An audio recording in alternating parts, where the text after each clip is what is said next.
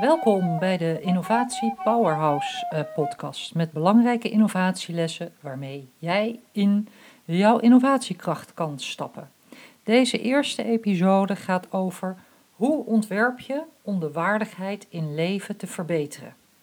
Tijdens de Dutch Design Week van afgelopen week hoorde ik het prachtige verhaal van Ravi Naidoo daarover. Ravi is de founder en managing director van Design Indaba in Cape Town in Afrika. Hij heeft 's werelds eerste think tank en do tank opgericht. Het is een grootste designconferentie waarbij er drie dagen wordt gepraat over design en ideeën en vervolgens driehonderdtweeënzestig dagen wordt besteed aan het experimenteren met deze ideeën en het realiseren ervan. In Afrika is er een tweedeling te zien in hoe mensen wonen. Je woont of in een heel goed huis of in een sloppenwijk en deze scheidslijn kan twee meter naast elkaar liggen. Tijdens een van de Indaba-conferenties werd de challenge opgepakt met als centrale vraag: hoe kunnen we ontwerpen om de kwaliteit van leven en van mensen in de sloppenwijken te verbeteren en hiermee hun waardigheid uh, vergroten. De deelnemers aan de conferentie waren designers, architecten, bouwers en overheden en die brainstormden drie dagen wat het beoogde resultaten diende te zijn. Om vervolgens concreet aan de slag te gaan om het idee te realiseren. De uitgangspunten bij de realisatie voor het beoogde resultaat waren de volgende. Iedereen heeft een goed dak boven zijn hoofd nodig. De kwaliteit van de huizen dient derhalve goed te zijn om stormen en dergelijke te doorstaan. Een tweede punt was: de huizen moeten tegen tien keer tien lagere kosten gebouwd kunnen worden, zodat ze betaalbaar zijn voor de mensen die erin wonen. En een kwalitatief goed huis kon al gebouwd worden voor tienduizend euro. Alle sloppenwijken in de wereld dienen op deze manier opgelost te kunnen worden. Dat was het derde uitgangspunt. En het vierde uitgangspunt was dat de groep vervolgens aan de slag ging met het idee. En er werd een project opgezet dat een open source leeromgeving was. Over uh, hoe je dus uh, nou, dit soort huizen kan uh, bouwen. En bewoners die gingen zelf daaraan meewerken. Dus ze bouwden zelf met dat huis, zodat ze skills konden opdoen om ook hun buren en anderen te kunnen helpen om ook een beter huis te bouwen. En vervolgens werden ze ondersteund tijdens dit bouwproces door experts.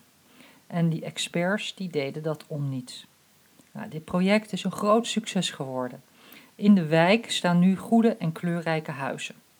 Huizen met twee verdiepingen en een inhoud van vierenvijftig vierkante meter, gebouwd met materialen die goedkoop en gemakkelijk ter plaatse verkrijgbaar zijn. De kosten per woning tienduizend euro. De bewoners zijn gelukkig met hun nieuwe onderkomen en de nieuwe vaardigheden die ze hebben geleerd. Ze zetten zich nu in voor andere mensen om ook te helpen bij het verbeteren van hun huizen en leefomgeving. Nou, nu vraag je je af van welke innovatielessen kunnen wij nu leren van dit project. En ik haal daar deze acht lessen uit. Les één. Vertrouwen. Vertrouwen is de sleutel om vernieuwing tot stand te brengen. De bereidheid van alle betrokkenen om van elkaars daden onafhankelijk te zijn, zijn uh, in dit proces uh, aanwezig om tien keer tien betere en goedkopere huizen te maken. En dat zorgt voor vertrouwen in de community om het beste resultaat neer te zetten. Les twee. Geloof en overtuiging. Dat het kan, als je het wil, en dat iedereen eerlijk bijdraagt aan de gezamenlijke doelstelling. Het doel, namelijk de betaalbare woonhuizen voor de armsten en de bedoeling, zelf leren huizen te bouwen, zijn goed in de gaten gehouden in dit proces. Punt drie. Werken in een sfeer van transparantie door kennis, informatie, contacten en kunde te delen. De onderlinge coaching, die niet alleen op technische kennis, dus het huis bouwen, maar ook op persoonlijke groei, leren hoe je een huis bouwt, dat staat voorop. Les vier. Experimenteren. Met nieuwe vormen van samenwerken met bewoners en co-makers. Zodat dit project niet bij een eenmalig event blijft, maar een proces ontstaat dat herhaalbaar en schaalbaar is in andere wijken en landen. Punt vijf. Door de wijze van participeren, waarbij de bewoners en de community zelf hun huizen bouwen, werd er direct inzicht gekregen in het leven van mensen, in wat zij belangrijk vinden. Empathie is een belangrijk ontwerptool voor iedere innovatie. Punt zes. Maak een verhaal van je innovatieproject. Neem risico's om maximaal te leren.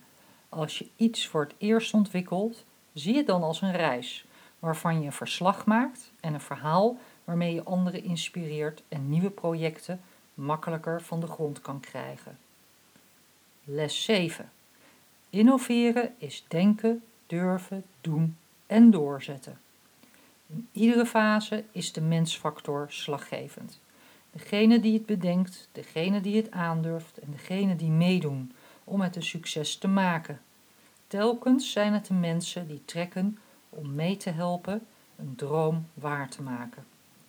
De voornaamste eigenschappen om te innoveren, die zijn ook mogelijk gemaakt. En daarmee is dit mijn les acht.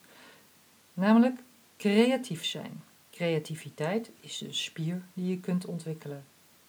Iteratief zijn. Integraal samenwerken in co-creatie met bewoners en co-makers. Soms een stap vooruit, soms een stap achteruit en dan weer eens een stap op de plaats. Een andere eigenschap om te innoveren is resultaatgericht zijn. Doen, doen en nog eens doen. Een vierde eigenschap om te innoveren is intuïtief volhouden. Al afblijven, stemmen op de bedoeling. In dit geval dat mensen ervan konden leren. Obstakels zijn er. En die zullen altijd uh, right nodig zijn om weer andere mensen te inspireren en te motiveren. Of om door te zetten. Nou, hoe kan je nu verder? Ik hoop dat je deze episode hebt genoten. Net zoals ik ook van Ravi Naidoo zijn verhaal heb genoten. Mogelijk stel je nu jezelf de vraag, hoe kan ik deze lessen, deze acht lessen, implementeren? Graag nodig ik je uit voor onze gratis playshop Experimenteren op twaalf december van vijf tot zeven uur. Dat doen we in het Innovation Center van PostNL in Amsterdam. Met vijftig innovators, changemakers en managers van verschillende organisaties ga je via een unieke game een product van de toekomst maken. Wat levert die playshop jou nou op? Hoe heet die playshop van experimenteren? Je leert je bewust te worden van waarnemen. Je krijgt inzicht in je eigen aannames. Je krijgt de vaardigheid om de juiste vragen te stellen.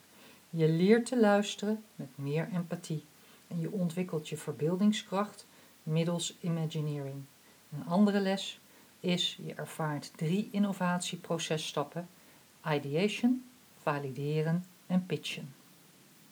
De vorige keer was de playshop volgeboekt en ook dit keer zal dat weer gebeuren. Dus ik raad je aan, meld je snel aan, ook als je wil meedoen. Ga naar w w w punt gamechanger punt n l, klik op events en selecteer vervolgens Innovatiekracht twee punt nul op twaalf december, thema experimenteren. Graag tot dan of bij een volgende podcast uh, Innovation Powerhouse. Met innovatief goed, Marieke Schoenmaker.